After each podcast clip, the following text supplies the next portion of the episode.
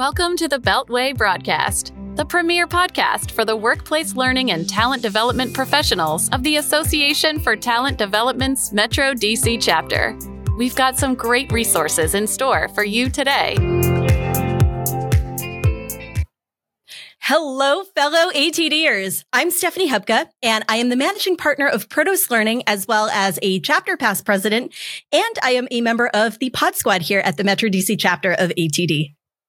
Hi, everyone. I'm Christina Eanes, owner of Eanes Training, as well as a chapter past president like Stephanie and a member of the pod squad here at the Metro DC chapter. we also have our producer, Halyna Hodges, with us. And for this episode, we are interviewing Julie Dirksen. Welcome, Julie. Yeah, thank you. Thank you for having me. We're really excited to have a chance to chat with you. And before we do, we would love it if you would tell our listeners and our viewers a little bit about yourself. Yeah. So I usually sort of just, you know, identify as an instructional designer and or learning strategist. I use that term quite a lot lately. Um, but I have been uh, involved in kind of learning and development for kind of creeping up on the 30 year mark now. Um, oh, uh, great. Uh, yeah. uh, with a lot of it in e-learning design and things like that. Um, you know, my degree is instructional systems technology and all of that kind of thing. We're having, uh, I'm having a debate shortly with some people about the, are, are, should we all be switching to learning experience design? And I still call myself an instructional designer.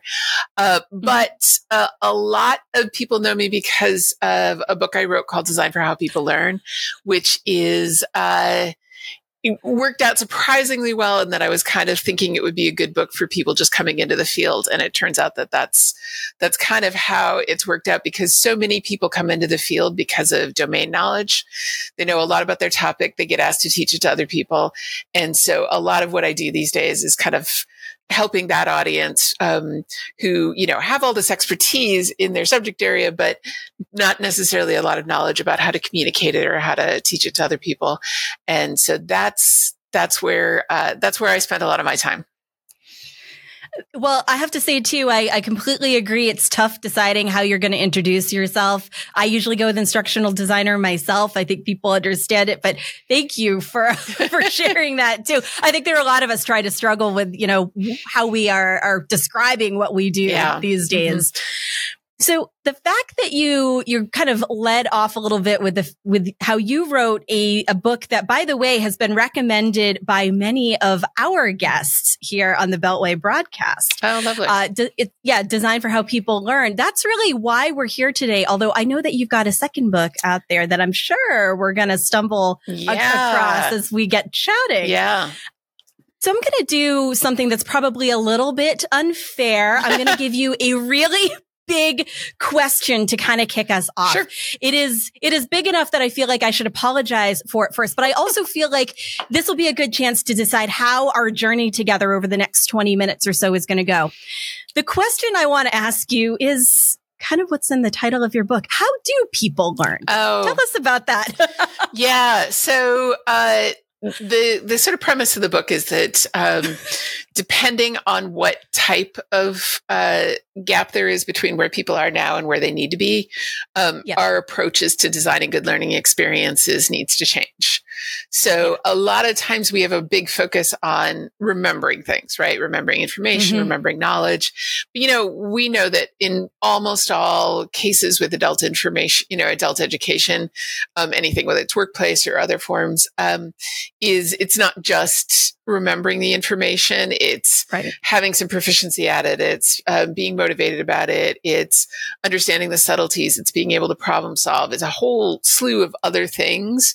So the, the, the basic premise is that there's all sorts of things we know from like educational psychology and so forth. If information is the goal or the, the challenge, but hmm. often, mm. um, we want to look at other things. And so I usually break it up. And in the book, I talk about knowledge, um, information or knowledge. I talk about skills. Um, when I'm doing this in my practice, I also usually talk about procedures. And the difference between procedures and skills is procedures are where we have defined performance. We know exactly what we need the person to do. So here's the steps for taking blood pressure. Here's the step for filing, you know, um, mm-hmm. a customer claim or, you know, whatever, whatever it is. But we've got very clearly defined, like do this, do this, do this. Um, skills are something where people need to practice to get better at it. And a lot of times it's places where they need to use judgment or they need, there's going to be variability depending on circumstances. So how do you talk to an employee who's been coming to work late? Well, the answer to that really is really different if this has been like a stellar employee for years who suddenly shows up work late or like the first week that this new employee is on the job and they show up late or somebody who's been kind of chronically late a lot, you know? So that's a skill area is how do I, how do I have that conversation? How do I negotiate something with that employee? Um, but the answer is it depends. Uh, there isn't a yeah. single set of like, there's like four steps and you just follow these no matter what the circumstances are. Um, uh, I also am interested in habits because we can have things where we have the knowledge, we have the skills, we can even be motivated and still it's not happening on a regular basis. And that tends to be things where there's a habit. And then there's some specific strategies we can use when we're helping people develop habits. Um, so uh, that's one. Um, then motivation, which is I kind of my my quick proxy definition for that one is they know what to do, but they're still not doing it. Um, uh, or they know not to do it and they still are, uh, one or the other. Um. And that one, uh, I think has its own set of problems. And it turned out that even though I had a chapter on it and Design for How People Learn, there was way more to say about that. And so that actually is kind of what got expanded into the next book, which is Talk to the Elephant Design for Behavior Change. And I'm really very much with that one targeting this particular problem of they know what to do, but they're still not doing it. You know, how mm. do hmm. you, how do you help people when it's not a knowledge problem fundamentally? They have the information, they maybe even have the skills, and yet uh, still not happening. Um, you know, they know to wear their safety glasses. They know how to put the safety glasses on. They know when they're supposed to wear the safety glasses, and yet they're still not wearing those safety glasses mm. consistently. Um, or they're still not entering the notes in the customer record, or they're still not, you know, um, being mindful of, you know, uh, cues for money laundering and financial situations, whatever, whatever the thing is. Um, and then the last one is kind of its own category, which is, um, we need to change something about the environment that they're in to better support ah. performance, ah. right? So it's not really a change to the learner. It's a change to how do we fix the system? How do we communicate better? How do we set clear goals and objectives? How do we create better systems? How do we, you know, put things nearby that need to be used, whatever, whatever the thing is. And so if you take, you know, we all know our learning objectives. We've all, we've all mm-hmm. been that to that training. But if you take that and then you break it down and you say, okay, I think there's some knowledge here. I think there's a little bit of procedure, but mostly skill. And there's a little bit of habit. Then you can start to kind of look at some of these different approaches to learning design and start to make a solution that I think hopefully gets beyond just telling people louder and more emphatically that it's really important to do this thing. So uh, that's the that's the general goal. And there's other stuff that we you know that i talk about in the book and things like that um, which doesn't quite answer your question which is how people learn. Oh it's a good start though. But, oh yeah. a big question. It does say it, I think the the the question beyond that, you know, the next question after that is, well, what type of thing do they need to learn? Yes. And then what are some solutions? Because when I went to graduate school, I, we all learned ADDIE, you know, analyze, design, right. develop, implement, evaluate. Um, and, but there was kind of this just like, you learned, you learned a bunch of stuff in analysis and then you just sort of like jumped over to design and then magic happens here.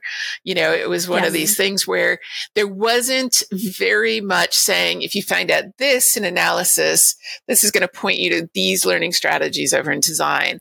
And so that's the, that's that's where I spend a lot of my time is trying to help because we know that you know we know a lot of this stuff. There's educational psychology, yeah. there's practice, there's a you know there's years of people kind of doing this you know through trial and error. But I, I've been trying to kind of collect it and provide a little bit more scaffolding for people who are new, so that they can they don't have to you know have 20 years of experience in order to be able to get in the neighborhood of a of a decent solution. So oh, exactly. Yeah, nice. Well, and and I I'd love to dive a little deeper into in particular I love the title of your second book, which I think is diving deeper into right Sure. some of these areas. So, as uh, learning, we'll call it say practitioners, how do we talk to the elephant? The elephant. So what the elephant is, is there's a metaphor and I used it in the first book and people are like, I love your metaphor. And I'm like, it's not by metaphor. It's um, from Jonathan Haidt, who's a psychologist and it's from a book called The Happiness Hypothesis. I have just Yeah. shamelessly borrowed it. Um, which at is awesome. Yeah, yeah, yeah. We love it. Yeah. So the idea is if you think about kind of our brains from, uh, you know, like way in the back of your brain down by your spinal cord are like some of the oldest functions from an evolutionary point of view, breathing and heart rate and reflexes. And then there's a lot of stuff around like sensing and perceiving the world, you know, like what, what does the world look like and smell like and sound like and feel like and stuff? And so vision and hearing. And then we have things that are really about kind of controlling your physical body in the world. And so it's your fine, gross motor control and your fine motor control. Then right in the middle, we have the, uh, you know, the limbic system, which is things like the amygdala and the hypothalamus, which is a lot of where things like fight or flight and emotional regulation happen.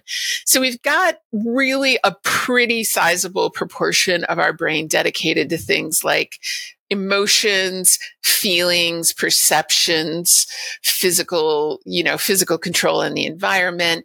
Um, and so that's kind of what we say when we talk about the elephant. That's sort of what we mean is that whole, that whole, all of those systems kind of aggregated together. And then right on the back, right in the behind your eyes, right in the kind of front of your skull is sort of a more recently evolved part called the prefrontal cortex, which I'm drastically simplifying brain geography, by the way, just grain Yeah. of salt. All good. Um, but it's generally considered to be the place that activates when we're doing things like logic and reasoning and uh, planning for the future and impulse control and executive function and all this kind of stuff. So you've got this little kind of, and that's the rider. So it's a rider sitting on the back of a big elephant. So you've got this little logic person saying, Hey, I think we should really like get start, get started on that report this week because if we don't, we're just going to have to panic at the end and it'll be too much work. And your elephant is like, but there's Facebook right now or, you know, Instagram or whatever, right? Uh-huh. Um, and so, you know, I should, I should go for a walk because I'll give me more energy and I'll be more, uh, you know, like energized for the rest of the day. And your, uh, you know, your elephant is like, but the couch is very comfortable right now. I, I think the couch is great. Well, it Uh, is. yeah. Uh-huh. Um, and so when we look at these two different systems, things that talk to the elephant are, uh, you know, things that uh, advertisers understand really well, right? Like the emotional component of it, um, you know, things that feel real and you can see and you can experience are really imp- important for that. Um, so, you know, things that feel like there's a sense of urgency or immediacy attached to it, you know, um, like there's problem to solve, those kinds of things. And things that talk to the rider are, well, logically, you know, the percentage, that percentage of people that have this experience in this circumstances, da da da da, da right? It's the abstract stuff. It's the conceptual stuff. Mhm. Um, and so if you think about it, um, you know, if, if we're, we all, we all just had hand washing, um, as a main topic in the last few years.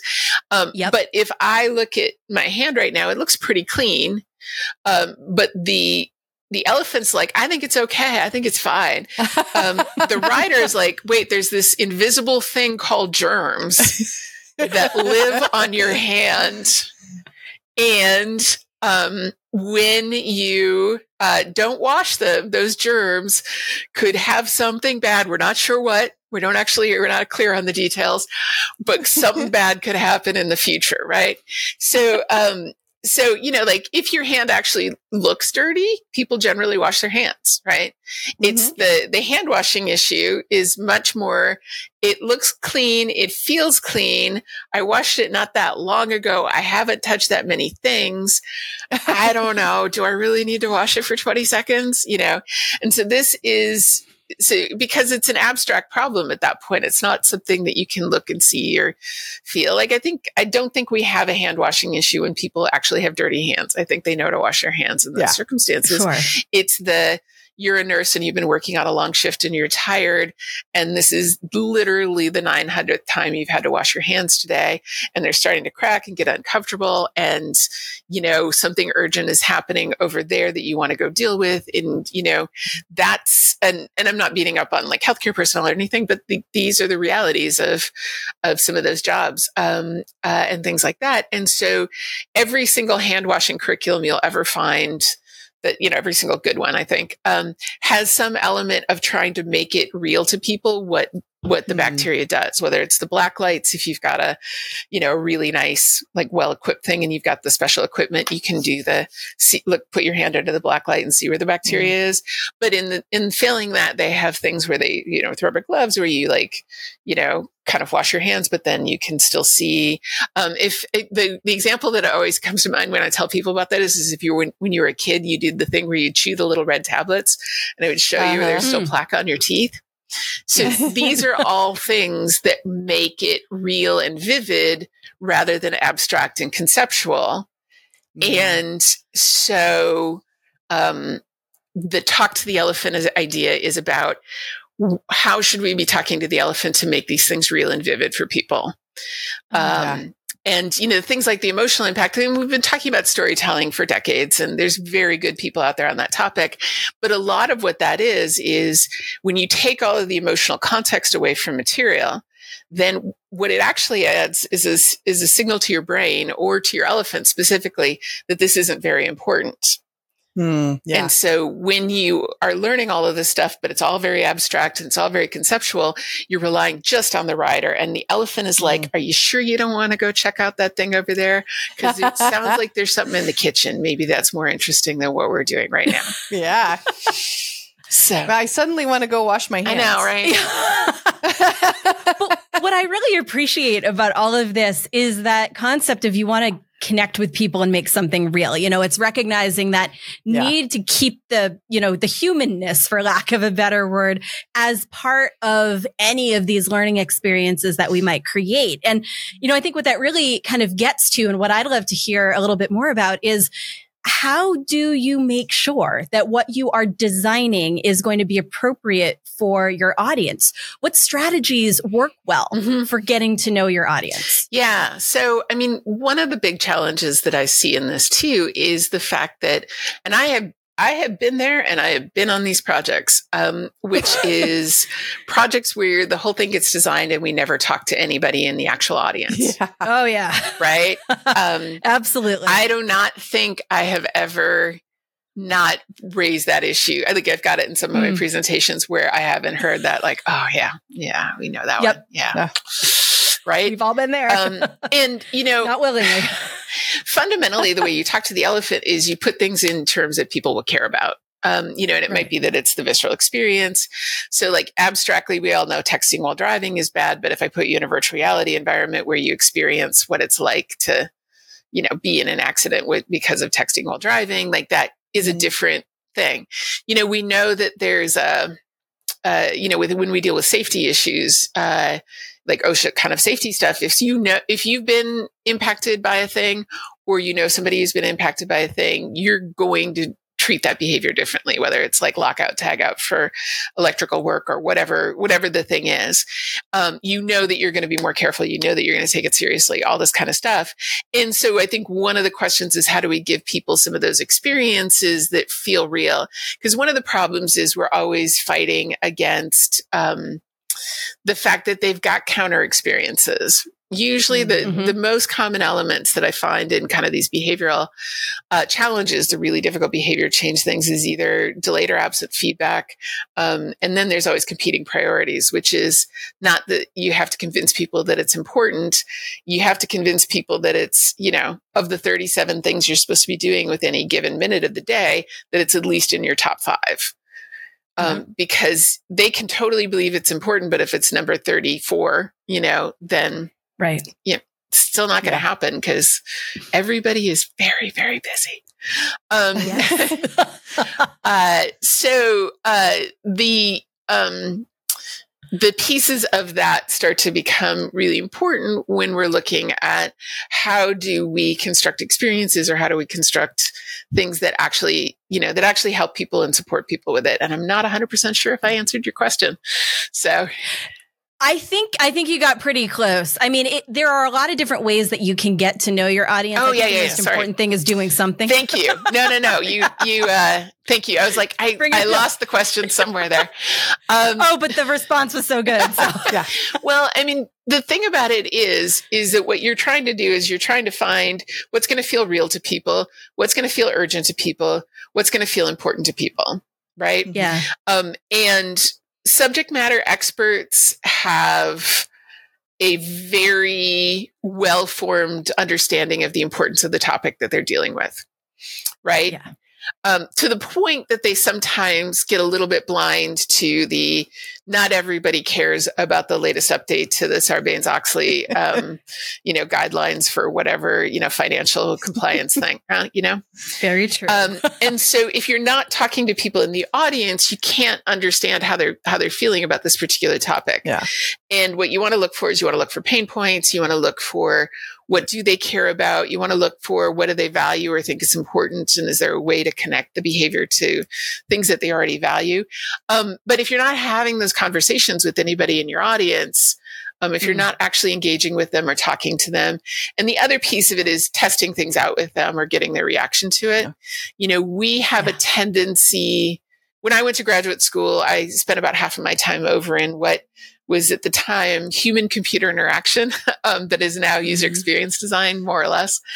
Um, mm-hmm. And one of the big things that we all spent a lot of time there was how do you test solutions with people in your audience?